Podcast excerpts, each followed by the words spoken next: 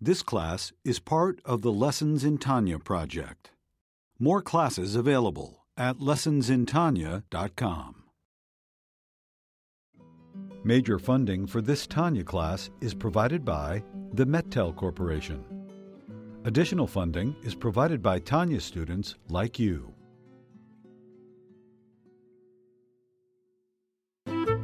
Lessons in Tanya. The Tanya of Rabbi Schneur Zalman of Liadi, taught by Rabbi Ben Zion Krasniansky. Tanya's text elucidated by Rabbi Yosef Weinberg.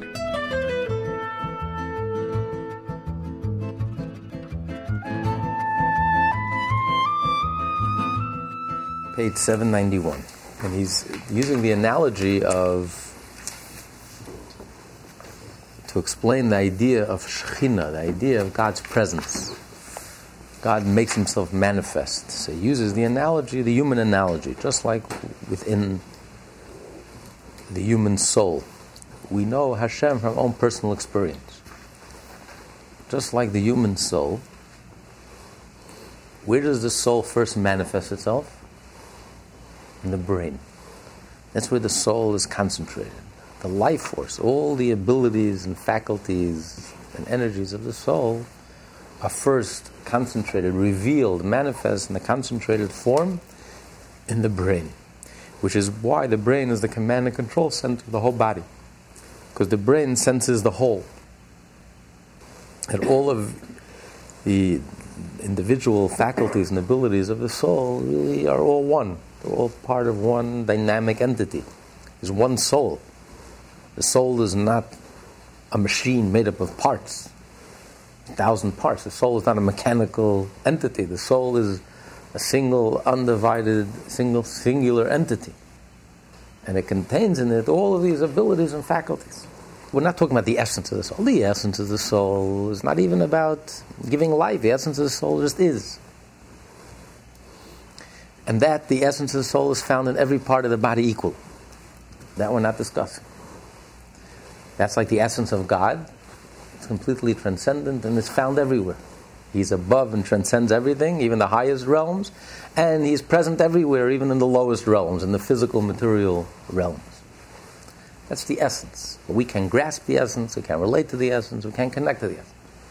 Then you have the way each individual ability of the soul, each individual faculty, organ, expresses another, another ability of the soul the eyes to see, and the ears to hear, and the brain to comprehend, and the heart to feel. But then it's differentiated. Each organ has its unique energy. The, the heart is a vessel for the ability of the soul to feel, to be attracted to, to be repulsed from. The brain is, is the vessel of the ability of the soul to comprehend. But before, before that, the initial manifestation of the soul, the interface between the soul and the body is before an individual, before it goes into the individual organs, it's first concentrated in the brain. In a concentrated form. All the abilities of the soul is concentrated together and is manifest as one dynamic entity. And that's what the brain senses. The brain is the only organ in the body, besides being a singular organ, the brain is also the command and control center of the whole body. It senses the soul as a whole entity and therefore it coordinates all the different organs of the body and it brings them all together and it connects all of them and it, it shows all the different individual organs of the body how they're all interrelated, interconnected, interlinked. They're really all part of one. So first the soul manifests itself in the brain. And then from there, the, each individual organ can't receive it directly because it's too intense, it's too powerful. Even this manifestation is too powerful. And then from there, it has to be differentiated like a light from the sun that's outside the sun. It's drawn from the sun, but it leaves the sun. It's outside the sun. A little light, a glimmer, a ray from the sun could illuminate outside of the sun. So too, the Shekhinah is like the sun. The, the, the, this initial manifestation of the soul in the brain is like the sun. It's too intense, it's too powerful. Only a ray, a glimmer of a ray, like the ray of the sun leaves the sun, and then it's able to manifest itself as a light. So too, the ability of the soul to comprehend, the ability of the soul to feel, the ability of the soul to see, it's like a, li- a glimmer, a ray from the sun. When it leaves the sun, it's connected to the sun, but it leaves the sun, and outside the sun, there it's able to illuminate the eye. The eye should be able to see, and the heart should be able to feel. This we all experience in our own personal selves. This helps us understand Hashem, because Hashem is the soul of the world. The whole universe is like the organism. Just like you have the higher faculties and you have the lower faculties, the simpler faculties. You have the, you have the feet, and you have the brain, and you have the heart. You have the higher realms, higher levels of consciousness, spiritual beings, angels, higher realms. And then you have the physical, the coarse, the material realms. But nevertheless, there's one soul. There's one God. Have one source of life, or one source of being, of existence, one source of energy. So the essence of God remains completely transcendent. And it's found everywhere. In every one of the hundred trillion cells that we have, each one of them is equally alive, each one of them, the soul is present. That's the essence of the soul. But then you have the soul, and the soul is revealed, the initial revelation of the soul. But in the concentrated form, that's what we call the Shekhinah. Now, he said earlier that the soul first manifests itself in the brain. So, what do you mean, the Shekhinah? How can you say that the first manifestation of the soul, of, of, of the divine energy, the energy, the life force that creates and sustains the world, is called the Shekhinah? The Shekhinah is God's manifestation, God's presence. Of course, God is everywhere. He asked in the beginning, God is everywhere. What do you mean a place is holy? The Shekhinah is present. What do you mean? And the Shekhinah, God is present everywhere. What do you mean certain places the Shekhinah is present, certain places the Shekhinah is not present? So he explains that the Shekhinah means God's manifestation. Of course, the soul is everywhere equally, but where's the manifestation of the soul? In the brain. So where's the manifestation of God in a holy place? Where is that manifestation? In just like the brain, what's the equivalent of the brain? The brain here refers to God's brain. What's God's brain? God's wisdom is the Torah. The mitzvot. That's God's brain. That's his will and his mind. So, where is the initial manifestation of all of the life of creation, all of the sustenance, but in the concentrated form, all of it concentrated together in a very intense way? In the Torah. So, the whole universe receives its sustenance and its life through the Torah. But on the other hand, Shechina refers to Malchus, which is God's speech, God's revelation, the lowest level, not the brain, so how do you reconcile the two? So he explains, that's what we're going to learn today, that the Shechina itself is too powerful, it's too intense. But from the Shechina, from the Shechina, from there it's manifest into the brain of the lower world. In other words, the Malchus, the revelation, God's speech, which is the revelation of God. Just like when you speak, you reveal what's going on inside of you. So God's revelation of the higher world becomes the brains of the lower world. The lowest level of the higher worlds becomes the revelation of the lowest world. So, what's the source of the brains, of God's mind and God's brain, so to speak? the way it's manifest in each world, the source is the Shekhinah. God's speech, God's communication, God's Shekhinah, God's revelation of the, high, of the higher world. So God's brain, God's revelation for that world, it depends on each world. Each world has a different level of God's brain, so to speak, for that world. How God's mind manifests itself in that world. The world of Bria is the world of Talmud. Then you have the world of Mishnah. And then you have the world of the verses, the psukim. The Talmud says a person should divide his days. A third of your day you should spend studying Talmud, a third of your day you should spend studying Mishnah, and a third of the day you should spend studying Mikra, the verses.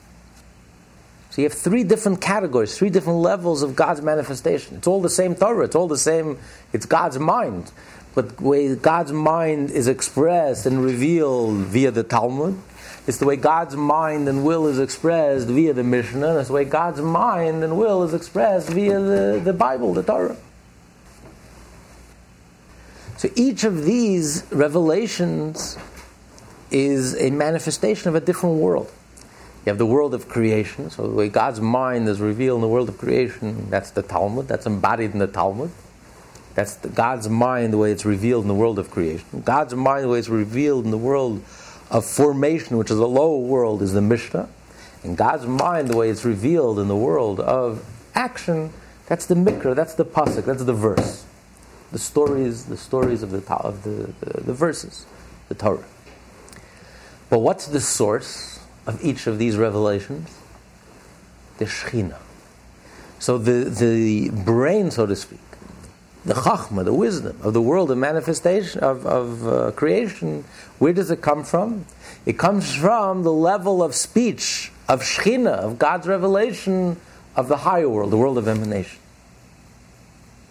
So the world of emanation, the Shechina, becomes manifest, revealed via the world of uh, the mind, so to speak, the wisdom of the world of creation.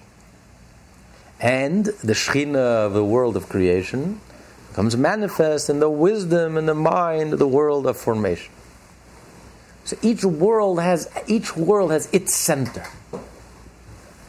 What he's saying here, each world has its center point, its focal point in which the divine energy for that entire world is completely concentrated together, just like in the human soul, the human body and the soul. All the energy and faculties that are manifest in the body are first manifest in a concentrated form in the brain. So too, the life force of each universe, of each world, has its focal point where all of that life force and substance and existence is concentrated together as one dynamic whole, as one dynamic entity in the brain, so to speak, of that realm. That's the focal point, that's the center. Every world has a center, it has to be centered, that keeps it all together. Just like the soul is centered. The soul is not the Lego blocks of different pieces, we're not a machine. The soul is alive, the soul is one entity, one dynamic, vibrant entity. But there's the center of the soul. Where's the center of the soul first manifest? In the brain. That puts it all together. That brings it all together. That's the point. Every world has a point. Every reality has a point, the point of that plane, of that world. The whole world of creation, with all the souls and angels of that world. What's the focal point of that world? That's the brain of that world,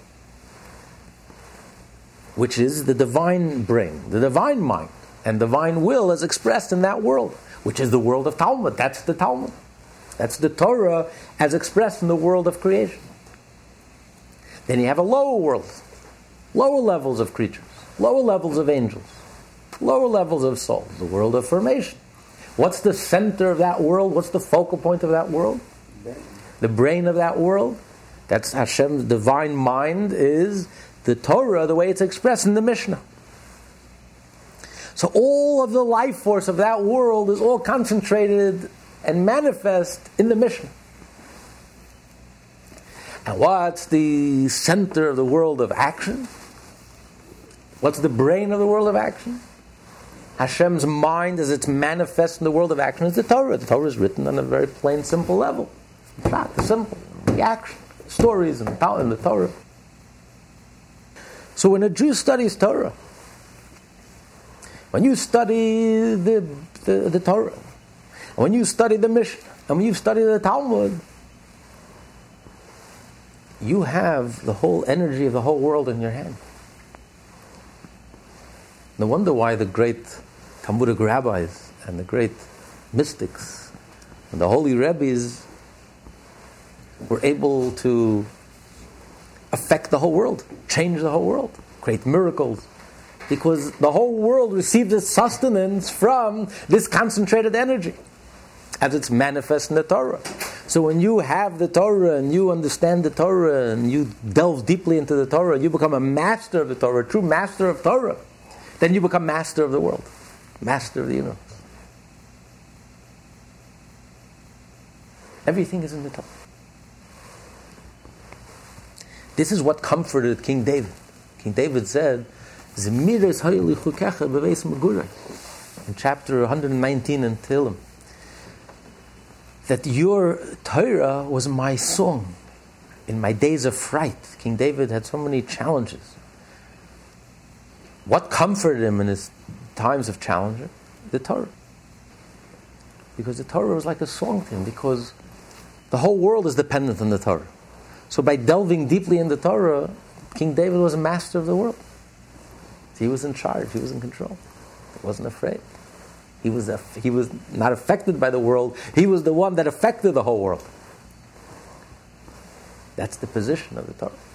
That's the idea of the Shekhinah. Of course, God is everywhere, just like the soul is everywhere. But where is the soul manifest? In the brain. That's the idea of Shekhinah. Shekhinah means where is God's presence? Where is His presence manifest? Revealed. That's in the Torah. But what was the focal point? The focal point was what was the house of the Torah? Where was the house, the seat of the Torah? In it, within the Beis Hamikdash? Which part? The Holy of Holies.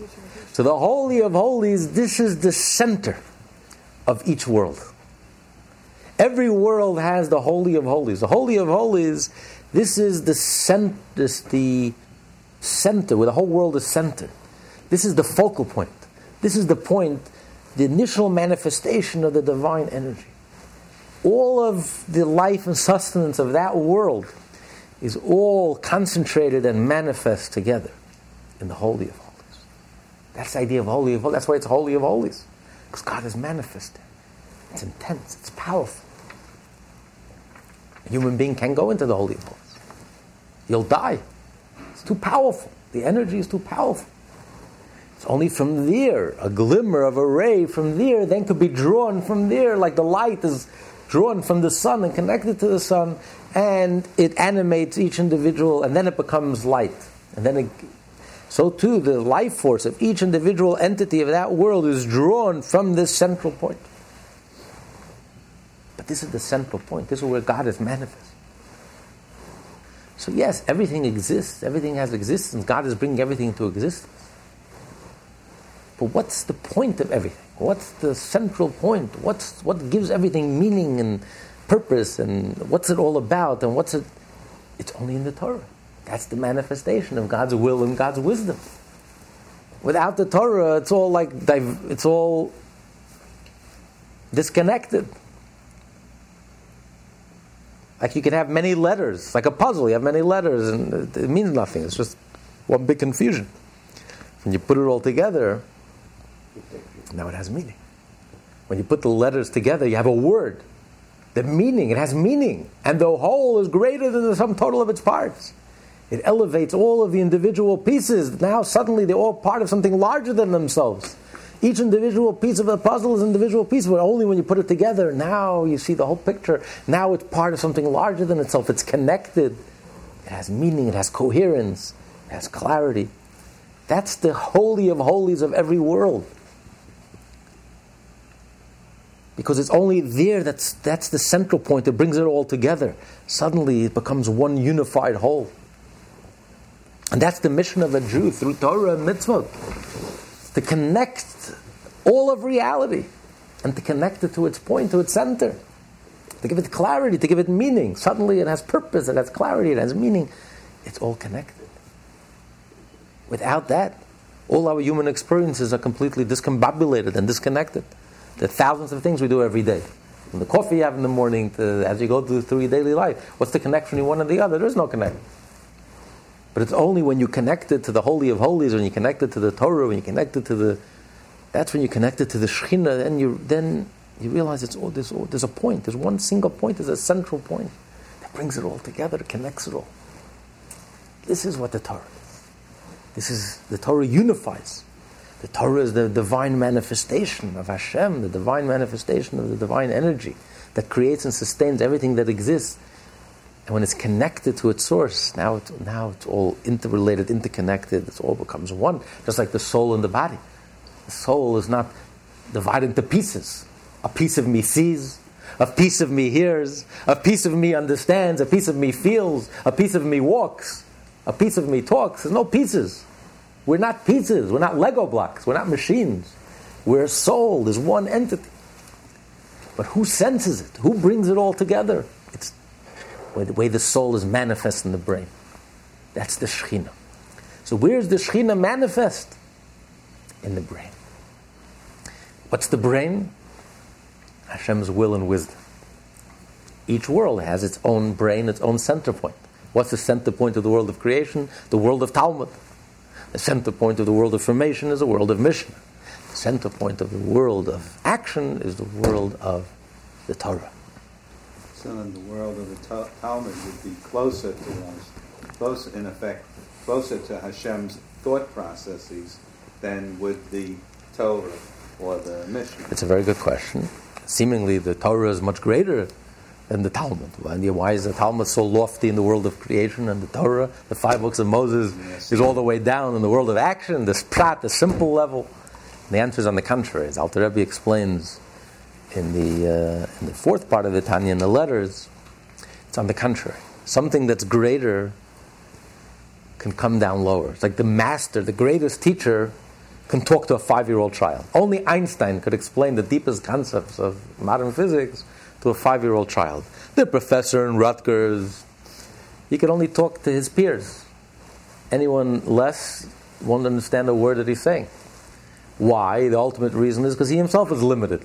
His understanding is limited. Because he really doesn't understand what he's saying. All the great classics, all the great classics throughout history were written on a ninth grade level. When you read a highfalutin book that nobody could understand, it's because the reader, the writer doesn't understand. You can't explain, you don't understand.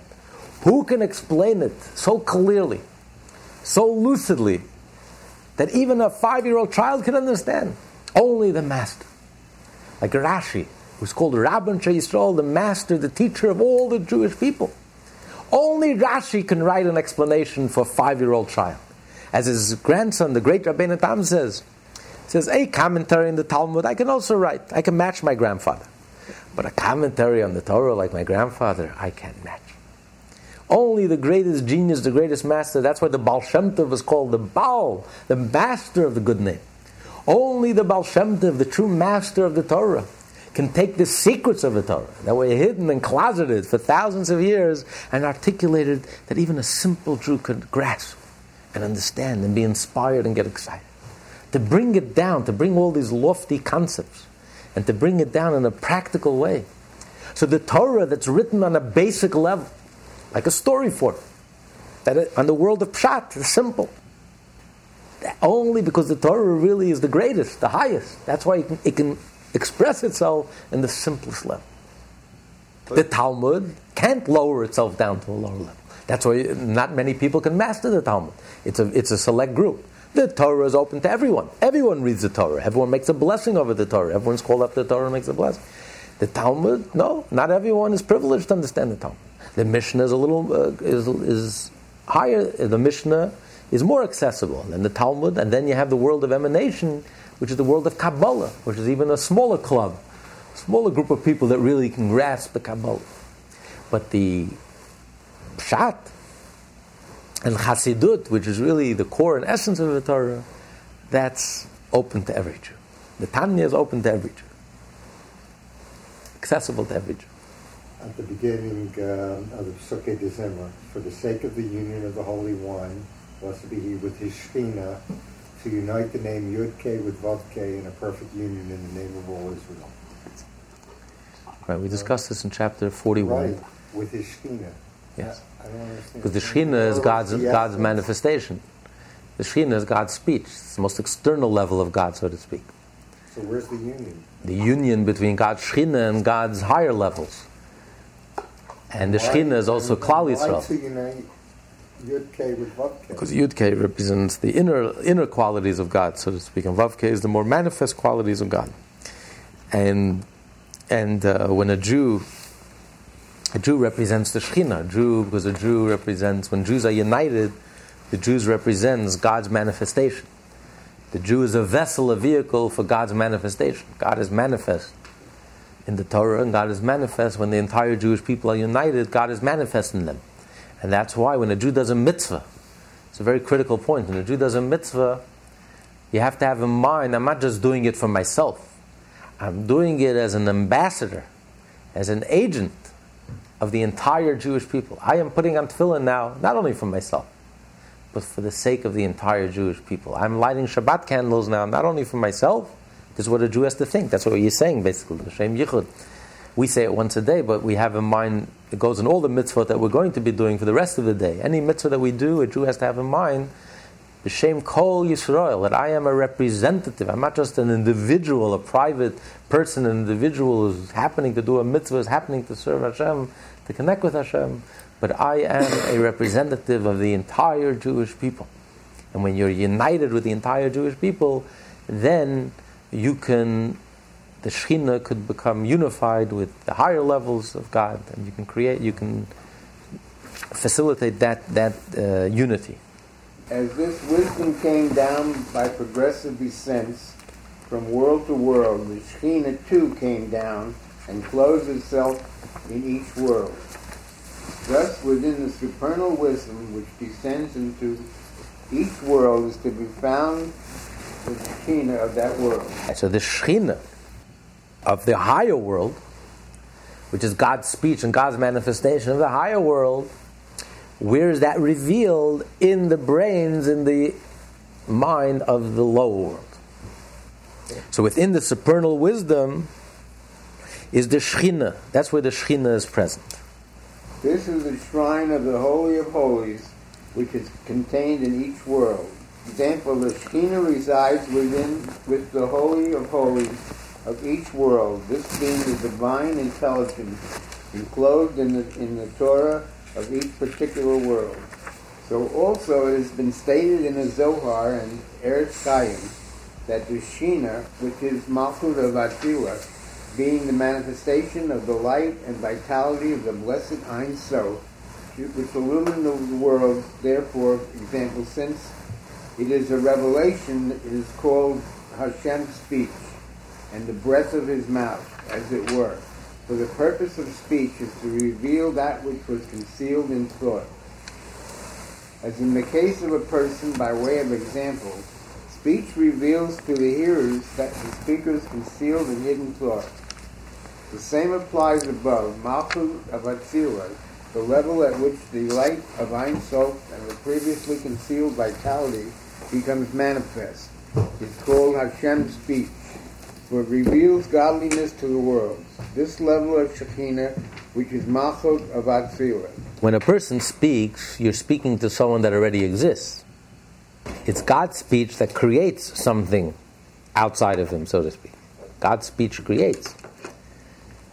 So it's only with God's speech that you have the beginning of the manifestation of this life force, of this life energy that sustains and creates these entities that exist, so to speak, outside of God. So speech reveals, speech is the beginning of the manifestation of this life force. But the initial manifestation is in a concentrated form. Where is this manifest? In the brains, in the mind of the lower world, of that world. So the, the Shechina, the speech, the Malchus, the level of Malchus, of the world of emanation, is manifest in the mind of the brains of the world of creation. So that's the beginning. That's where all of the life force, sustenance, and energy of the world of creation is first manifest, is first revealed. And that's the level, yeah, closing itself. Clothes itself in the shrine of the Holy of Holies, of Beriah, namely the Chachma, Bina, and Daat of Bariah, through the fact that the latter Sephirot clothed themselves in the Malchut of, the Malchut of Beriah, the souls and angels which exist in the world of Beriah have been created. At this point, the Rebbe Shlita notes, the Chabad of Beriah clothe themselves in the Malchut of Beriah. together with the Malchut of Atzilus, which is within them. For, as stated earlier in this chapter from the sources, have been created. The souls and angels of the world of Beriah are created beings. Unlike the spirit of any particular world, they are not the godliness of their world, but are created from the level of Malchut therein. The wisdom, understanding, and knowledge, the brains, the mind of the world of creation is part of the Sfirot, is part of the divine expression. But the creations of the world of creation, the angels and the souls, they're separate entities. So they are created from the lowest sephira of the world of creation, which is the Malchus. It's the speech of the world of creation. It's the speech of the world of creation that creates these entities of the world of creation. But where does this life force come from? All this life force comes from the Shekhinah, comes from the divine manifestation of this life force. So it's the divine manifestation as it's manifest in the wisdom and the brains of the world of creation. And then from there, from there it's revealed through the speech of the world of creation, and that brings forth and that creates and sustains all of the individual entities of the world of creation. So it's the combination of the, it originates in the brain, and then through the speech, through the malchus, which creates the entities, the angels and the souls of the world of creation. So it's the interplay, it's the interaction between malchus and wisdom, understanding, and knowledge, the revelation. The malchus of the higher world, which is God's speech and God's revelation, where is that manifest in the brains of the lower world? Then the brains of the lower world is revealed through the speech of that world, and again, the, then all the entities come into existence the angels and the souls. So the angels and the souls of the world of creation cannot receive their sustenance directly from the brains of the world of creation because it's too intense, it's too powerful. It's this life force all concentrated. They can't receive it directly. It has to come through the speech, through the letters and the words and the speech of the world of creation which is differentiated, and there's like a glimmer of a ray. From there, they're able to receive their individual life force. Otherwise, they will be completely nullified. Like we learned last week, like the light of the sun within the sun. If they got their energy directly from the life force as it's manifests in the brains of the world of creation, that divine energy is too intense for them because it's all the life force, all of existence of the world of creation, all man, all concentrated together as one single point, as one single entity. If they sense themselves as one single entity, one single point, there would be no differentiation. What enables a differentiation? Speech letters, words that are letters that are separate, that divide. You can have one point in your head, but in speech, it comes out in many, many different words, many, many different letters. The bright person can read a whole thing, but he gets the point. The person who's not so bright, he gets one word at a time, one letter at a time, one idea at a time. So that's why you get differentiated. You know, you get a lot of words, a lot of letters which makes breaks it up, breaks it up into many different parts, breaks the idea into many different parts, so the simple person can understand it and can grasp it.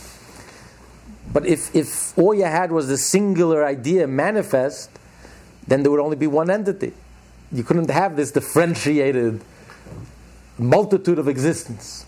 It's only when the same idea comes down into the world of words and letters, which is very verbose, the brain can have one lightning idea, one sharp idea, but by the time you explain it, you have whole, you have three volumes.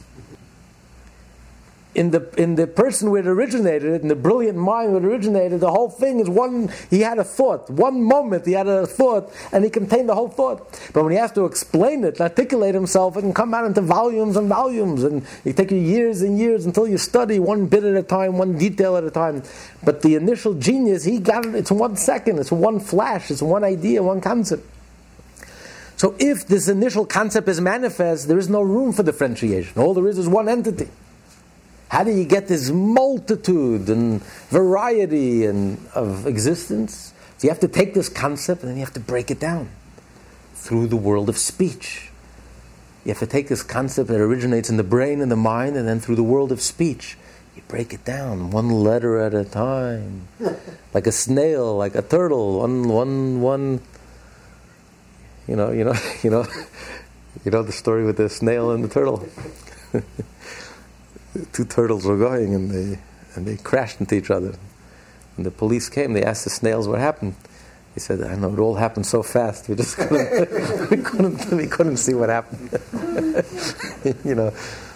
So as as it gets lower and lower, it slows down. Time slow like molasses. Time slows down. On the higher world, things happen quickly. When you're meeting people are very sharp, very quick. You know, it's one, two, three. They get it. When you go on a lower level, you have to. Time slows down, one idea at a time, one every word, every letter, one idea, another idea, another idea, and you can have it can have many, many different parts until you until you you learn the whole subject.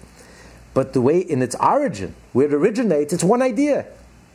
You don't have all these words and letters. One sharp concept that contains all of these words and letters and parables, but it's all one idea and it's very clear. So this world is so dazzling. Even the initial manifestation of God's light and energy for this world, since it's revealed in a, in a, in a concentrated form, it's too dazzling. There's no room for differentiation. All, all you would sense is one idea. So where do you get this manifestation of this diversity of thousands and millions and billions and trillions of entities and souls and angels? Each one has their own life force. Each one, just like in the human body, the eye has its own life force, and the ear has its own life force, and the heart has its own life force. Every organ has its own unique life force. Where do you get such differentiation? If if all you had was the manifestation, as concentrated energy, you would just have one one one entity. You couldn't have all this differentiation. It's only when the light leaves the sun, when you break it down and the idea, the wisdom comes into the speech, and then it slows down, and you have words and you have letters, then you can have thousands and millions of details, and each detail senses itself and its uniqueness and its. But the truth is, where does it all come from? It all comes from one source. And that's the mission of a Jew through Torah to connect this diversified world and to bring it back to that dazzling original one point. All there is is one point. There's one purpose, one to bring back that clarity, to reconnect, and to show its original source. But that's the Torah. That's the mission of the Jew, who was given the Torah, who was empowered through the Torah to connect the dots, to unify the world, to reveal its, its original source because we that's the Shekhinah that's manifest in the Holy of Holies. That's the center of the whole world, of that world. That's the point that brings it all together. That the power behind the Shema, the Echad? That's the Echad. That's the idea of Echad. That's the mission of a Jew, Echad, right? That's the power of the Shema that's written inside the Tefillin. To take the leather hide of the animal. That's why the first mitzvah we do at Bar Mitzvah is the Tefillin because this, encapture, this encapsulates what all the mitzvot are about. Take the leather hide and echad, to unify it, to bring it back to its source, to reveal that it's all connected, it's all one, it's all this differentiated universe that we live in, especially in this earthy, material, physical world, which is so fragmented, more fragmented than anything else. This is the world of the snail. Everything slows down. Everything is differentiated. Everything is separated and divided and to reveal that the truth is it all comes from there's a center point. There's the Holy of Holies. There's a center point. There's a Shekhinah. There's a unity. It, there's only one reality, Echad, and that's the mission of a Jew to reveal Hashem Echad. Everything. So Moshe that received the Torah then in just this one. Well, the one thought from Hashem, just with the whole Torah. Well, that's what it says that first Hashem said all the Ten Commandments in one word. And a human being can't receive it. It's, it's too. And then Hashem repeated, started repeating each individual commandment. Mm. That's the idea. Yes, there's the Torah, the way the Torah is in one word. It's one point. It's undifferentiated, but it's too dazzling, it's too overwhelming. We can't hear it. Moshe understood it at that, at that level. Uh, I don't know. Or was he given it It's a good question. It's a good question. Well, we were all given. We all heard Hashem speak one word.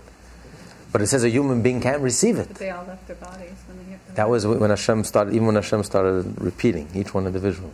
That, that's when they left the body. Well, apparently Moshe couldn't uh, understand it. He was up there for 40 days. He was learning. Right.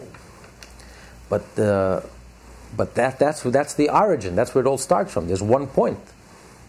And then from there, you get the 613, you get all the differenti the That's the Holy of Holies. That's the point, the center. You always have to look for that center that brings it all together, that connects it all, that brings it all together. That's why a Jew, that's the holy. A Jew is always looking for. What's the center? And that's really what the brain is looking for. The brain is looking for what's the theme that organizes it all together? What's the central theme? What's the central point? You know, the deeper you go, the more you're looking for unity. What's the point that unifies it all? What's the unifying theory? What was Einstein working on till the last day of his life? What's the unifying theory of the universe, which he never figured out? No one has yet figured it out in, in science. The brain, the mind, is always looking for that underlying unifying theory that brings it all together. Because the brain senses the whole. The brain senses that there is a unifying point. There is one point that brings it all together. There is a connecting point. Instead of looking at the world as just being diverse and separate, that's the whole revolution of modern physics. The world, before modern physics, everyone thought that the world is a building block, a mechanical mechanical building block. And, it's a, and most people are stuck in that mechanical viewpoint of this world, evolution. It's so outdated, it's so mechanical, it's so the exact opposite of the whole geist of what modern physics is teaching us that, on the contrary, the world is, revolutionized our whole understanding of the world. The world is not mechanical, the world is unified. There's, there's one point that brings it all together, and it's, it's, it's from within, and that's the center, and that's, but that's the bias of the brain it's a bias that you can't explain logically. Why would the brain look for a unification force? Maybe, maybe things should be chaotic. Who says things should be unified? There's no logical explanation for this premise. But this is the bias of the brain. Why? Because the brain itself is rooted in the soul, which is greater than the brain. The brain itself is rooted in faith, in the divine, which tells us, dictates that there's one God, so therefore everything has to be one. It's not logical. It's not a logical position. Maybe the logical position is that everything should be chaos. But the bias of the brain, and this is what the brain seeks the, law, the laws, the rules, the underlying unifying theme that connects it all, that brings it all together. And the deeper you go, the more broader you are. You want to unify everything. This bias itself is divine. It's not logical. It only comes because the, the logic is rooted in faith. It's rooted in the divine. And that's why we look, we search for the unity. That's the holy. That's the holy of holies. That's the divine, the holy grail. That's the divine point that we're looking for. We're looking for that unity. What connects it all, what brings it all together. But in order to create a world that's differentiated, individual entities, it's only when the world of wisdom is manifest in the world of speech. Just like when you take that single idea and then you bring it down into speech. And one idea becomes a whole Megillah. a whole long, long, long story. But it's all one idea. But by the time it comes into speech and you have to explain it and communicate it, and every point and every word and every letter and every example and every illustration, it's a whole universe. And that's how angels are created. Yes. Now, you can get lost in that universe. You can miss the forest from the tree. You can look at each tree and, and then you miss. But the point is that really it's the whole is greater than the sum total of its parts. That's the holy of holies of every world. To realize that the whole is greater than the sum total of its parts. It's not differentiated, diverse, separated, fragmented. It's all one. And everything is interrelated. And everything is interconnected. But who's the unifier? That's the mission of the Jew.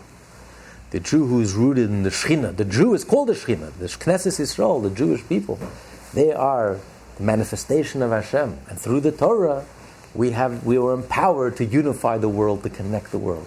That's why the Jew has the ability, the only one in the world that has the ability to unify the whole world.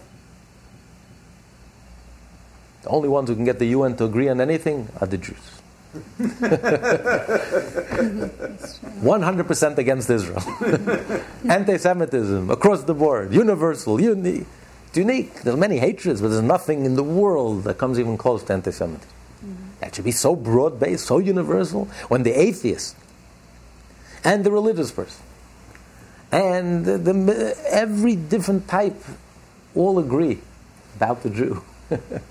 the Jew has that ability to unite the world, to connect the world. That's a God given ability. You have to utilize it in a, in a, whole, in a holy way. If We utilize it in a holy way, we can connect the world for a holy purpose. Okay. Do you want to continue? And from there also, from Malchus of Beriah, in which is enclosed the Shekhinah, Malchus of Atzilut, which previously had clothed itself in the Chachma, Bina, and Das of the world of Beriah, after which the latter are clothed in Malchus of the world of Beriah, derives the Talmud that we possess. And as has previously been explained in the name of the Tikkunim, that in the world of Beriah there shine and flow forth the Chachma, Bina, and Das of the Ein Sof, in a powerfully contracted manner, in order that the souls and the angels, which are finite beings, shall be able to receive influence from these categories of Chabad. Souls and angels in the world of Beriah are unable to receive influence from Chabad as it exists in its essential state in Atzilut. Only after Chabad descends in a powerfully contracted manner into Beriah are they able to receive its influence. Now he says the Talmud as it's before us, as we possess it because the Talmud itself, the Torah, is the infinite. The Torah is God's mind and God's wisdom. God and His mind are inseparable, and that's the the wisdom and the mind of the world of emanation. But here he's referring to the Talmud as we possess, the way we study it in this world. The essence of the Torah, any part of the Torah, is the world of emanation. God's mind and is really one and inseparable with God Himself. It's God's infinite self.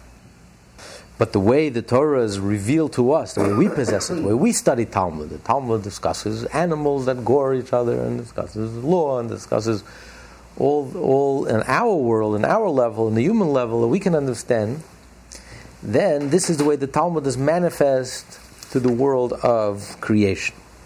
Continue, therefore. Therefore, the Talmud, not the Mishnah, but the Gemara, also originates from there, from the world of Beriah. For it, the Talmud, is also of the category of Chabad. For the Talmud is, i.e., it consists of the clearly defined reasons of the halachot, and the reasons being rational are from the category of Chabad. Right. So it says that in the world of Beriah, in the world of creation, as we already learned earlier, the God's mind is manifest. What's predominant? What's, what prevails in the world of creation? It's God's mind. That's why the angels of the world of creation are great intellects. And the souls in general are from the world of creation. Because the soul is a very penetrating insights into reality. Has a penetrating understanding of reality even more, more than the angels. Especially the souls of the tzaddikim. So, of the righteous ones. So this is the world of creation. So the world of creation is with the world of the mind, the world of the brain, the world of the mind. That's the Talmud. The Talmud gives us the reasoning, in depth, analysis, comprehension, understanding the law, not just dry, cut and dry the law. The Mishnah is cut and dry. Kosher, not kosher. Prohibited, not prohibited. Obligated, not obligated. Guilty, not guilty. That's more the emotional level, we're going to learn in a moment the verdict, the, the bottom line, but the understanding behind it, the comprehension of the law, the re- understanding, this is manifest in the world of creation. That's the world of understanding. It says Maimonides, Maimonides' soul reached the world, with his brain, he reached the world of, of creation. This profound philosophical and analytical understanding of everything. He understood everything to its depth, the highest level that a human mind could reach. That's the world of creation. That's the manifestation of the world of creation, the world of the brain, of the mind. You know, pure mind, pure intellect. Versus the emotional world and the world of formation, that's where God's emotions, so to speak, are manifest. That's the world of the angels. The angels are very emotional, very, you know, they love God, or they're in awe of God, very emotional. The, the, the souls are more intellectual. They have a deep, profound understanding of godliness. The brain. That's Yeah. like counterintuitive too, right? We think of the angels as being higher. Ah, it's a very good question. The soul of um, a soul of man is greater than the angels. The body of man is lower than the angels. So because we're the soul is embodied, so because of the body, we need the angels to carry our prayers and to connect us to on high. But the soul of man is greater than the angels. That's why the angels couldn't handle this world. When angels complain to God, why are you wasting time on men? God says, I'll send you into this world. And look, look what happened. The fallen angels.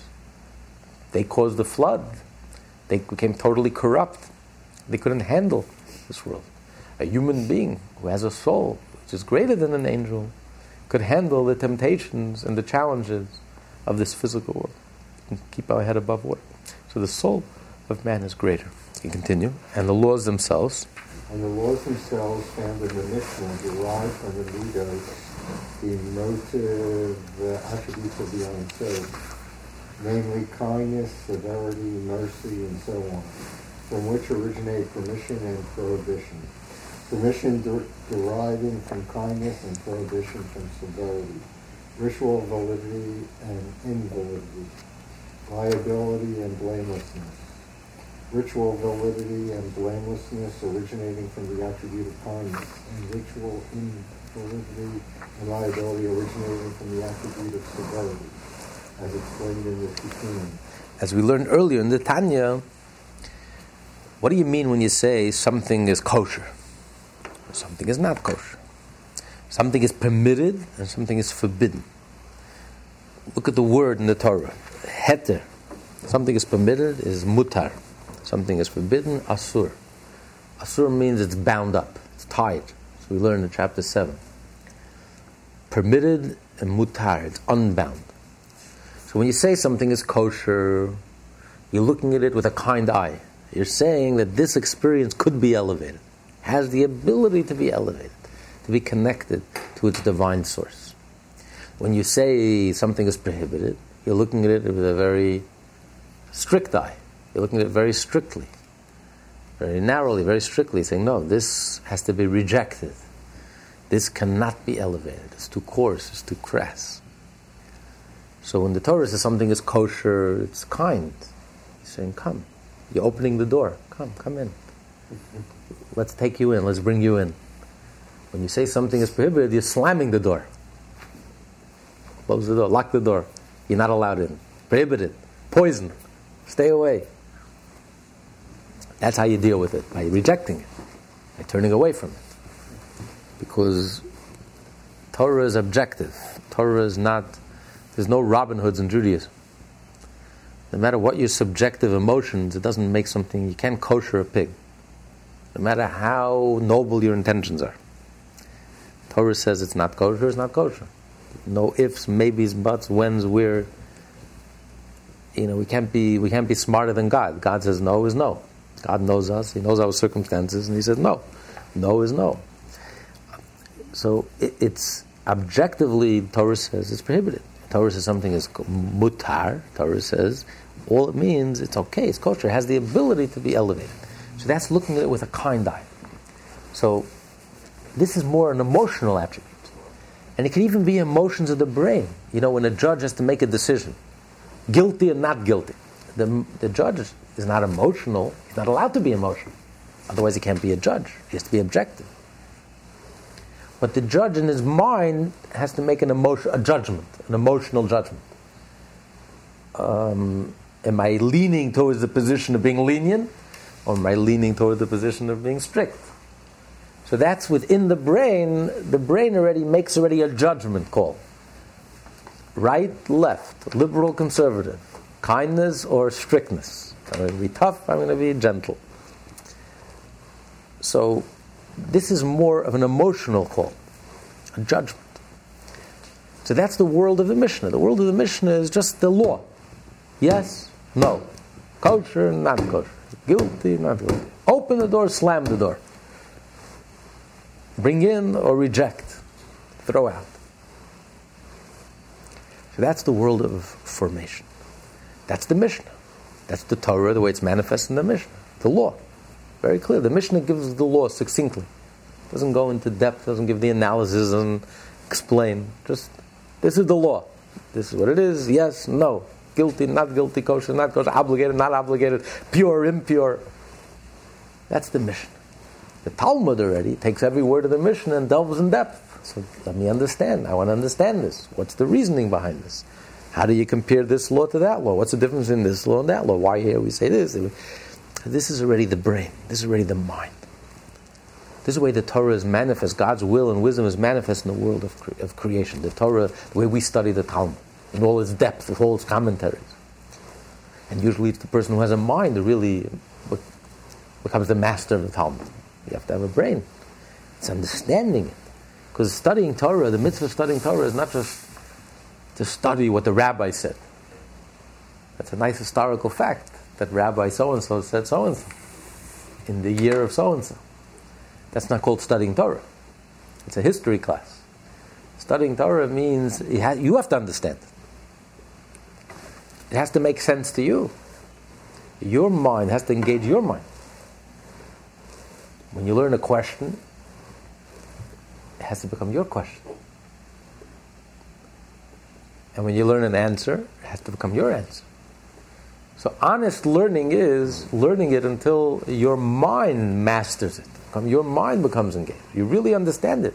You're not just parroting words, mouthing words. Most people learn, they're just parroting words, mouthing words. He asked a question, a question. He asked the answer, an answer. You know, it's like, it's like you're a parrot. You're just repeating. He said, he said. But do you, what do you, what, do you understand it? Does it make sense to you? Is it a question to you? Anything trouble you here? Does anything bother you here? So it's, it engages the mind. Studying, really studying Talmud is really engaging your mind. That's the world of, of creation. Studying the Mishnah, a judgment call. Yes, no. So that's the world of, of formation. Okay, we'll open the last few minutes for questions. Next week we'll, we'll finish the chapter, please, God. In this world, person who quotes somebody and doesn't give credit for the quotation is called a plagiarist. But a Jew who learns something from the Alter Rebbe and then makes it his own is not considered one because he's now adopted that idea as his own. He understands it. Right, very good. Because it's a very interesting question. It says in Ethics of Our Fathers that a person should always repeat the source, where you heard it from. If you say the source, where you heard it from, we learn from uh, Esther. Esther said in the name of Mordechai, and she brought redemption. So when you repeat the source, so when you say, I learned this, you should say, so and so said it. Know, Rabbi once said, told the students, listen, if you want to say what I say, but in your own name, fine. But don't say what you say in my name. Don't put your craziness in my name. You don't, you don't want to quote my name. You want to pretend as if you came up with this brilliant idea. Fine, I forgive you. But don't, don't, don't, don't say your narrow-minded ideas and use my name. You know. But on one hand, we find that some rabbis would always repeat, always repeat the source, where they learned it, where they heard it, who said it. And other times they wouldn't. Other times they wouldn't say the source. What's the difference? So the Rebbe explained.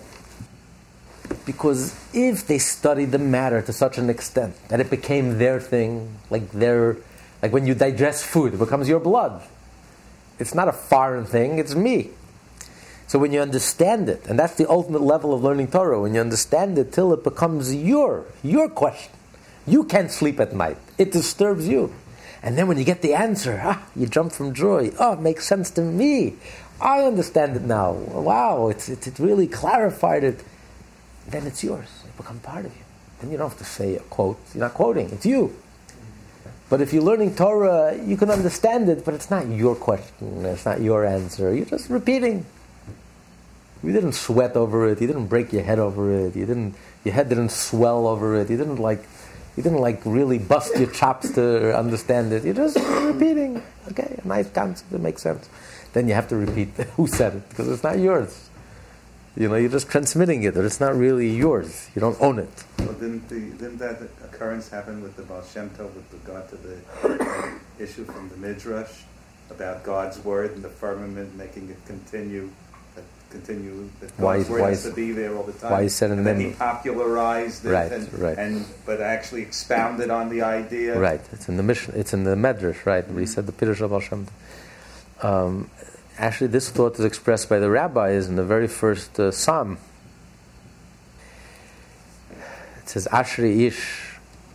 Um, praiseworthy is the person that did not go in the steps of the wicked, but etc. And then he says, all he desired was to study Hashem's Torah, B'Toras Hashem.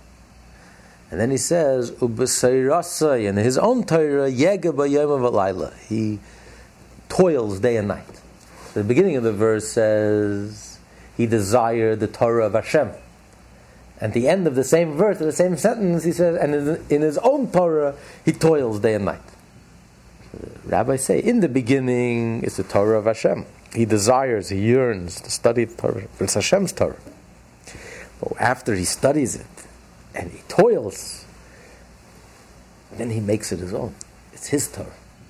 That's why the law states that a king cannot forgive in his honor. A king does not have the right to forgive in his honor. Let's say a king is modest. Don't stand up for me. I don't care. I don't care about these things. I'm not into honor. He doesn't have a right legally, because it's not about him. You don't own it. You don't own your position. You are you embody, you represent the divine royalty. A person has to stand up in front of the king because of the position, not you. The position that he holds. So the king has no right to forgive in his honor.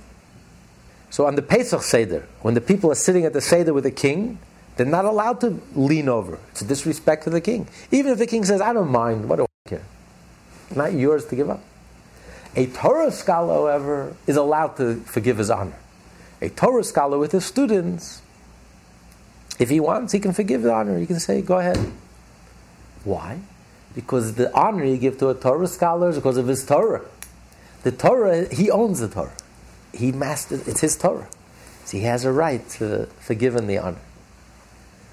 So that's the ultimate level of learning Torah. You really grasp it, understand it, master it, it becomes you, becomes you. It's in your blood. It's alive for you, it comes alive for you. It, it engages your mind and it completely engages you personally. And you engage it and it engages you. You're completely immersed in the Torah. Head and toe. Every part of you is immersed in the Torah. That's the sign of a true Torah scholar. Someone who really is immersed in the Torah. Torah comes alive for him. Living with it. His mind is really trying to understand it and grasp it and, and penetrate it to its core and understand it in its depth and honestly understand it. This class is part of the Lessons in Tanya project. More classes available at lessonsintanya.com.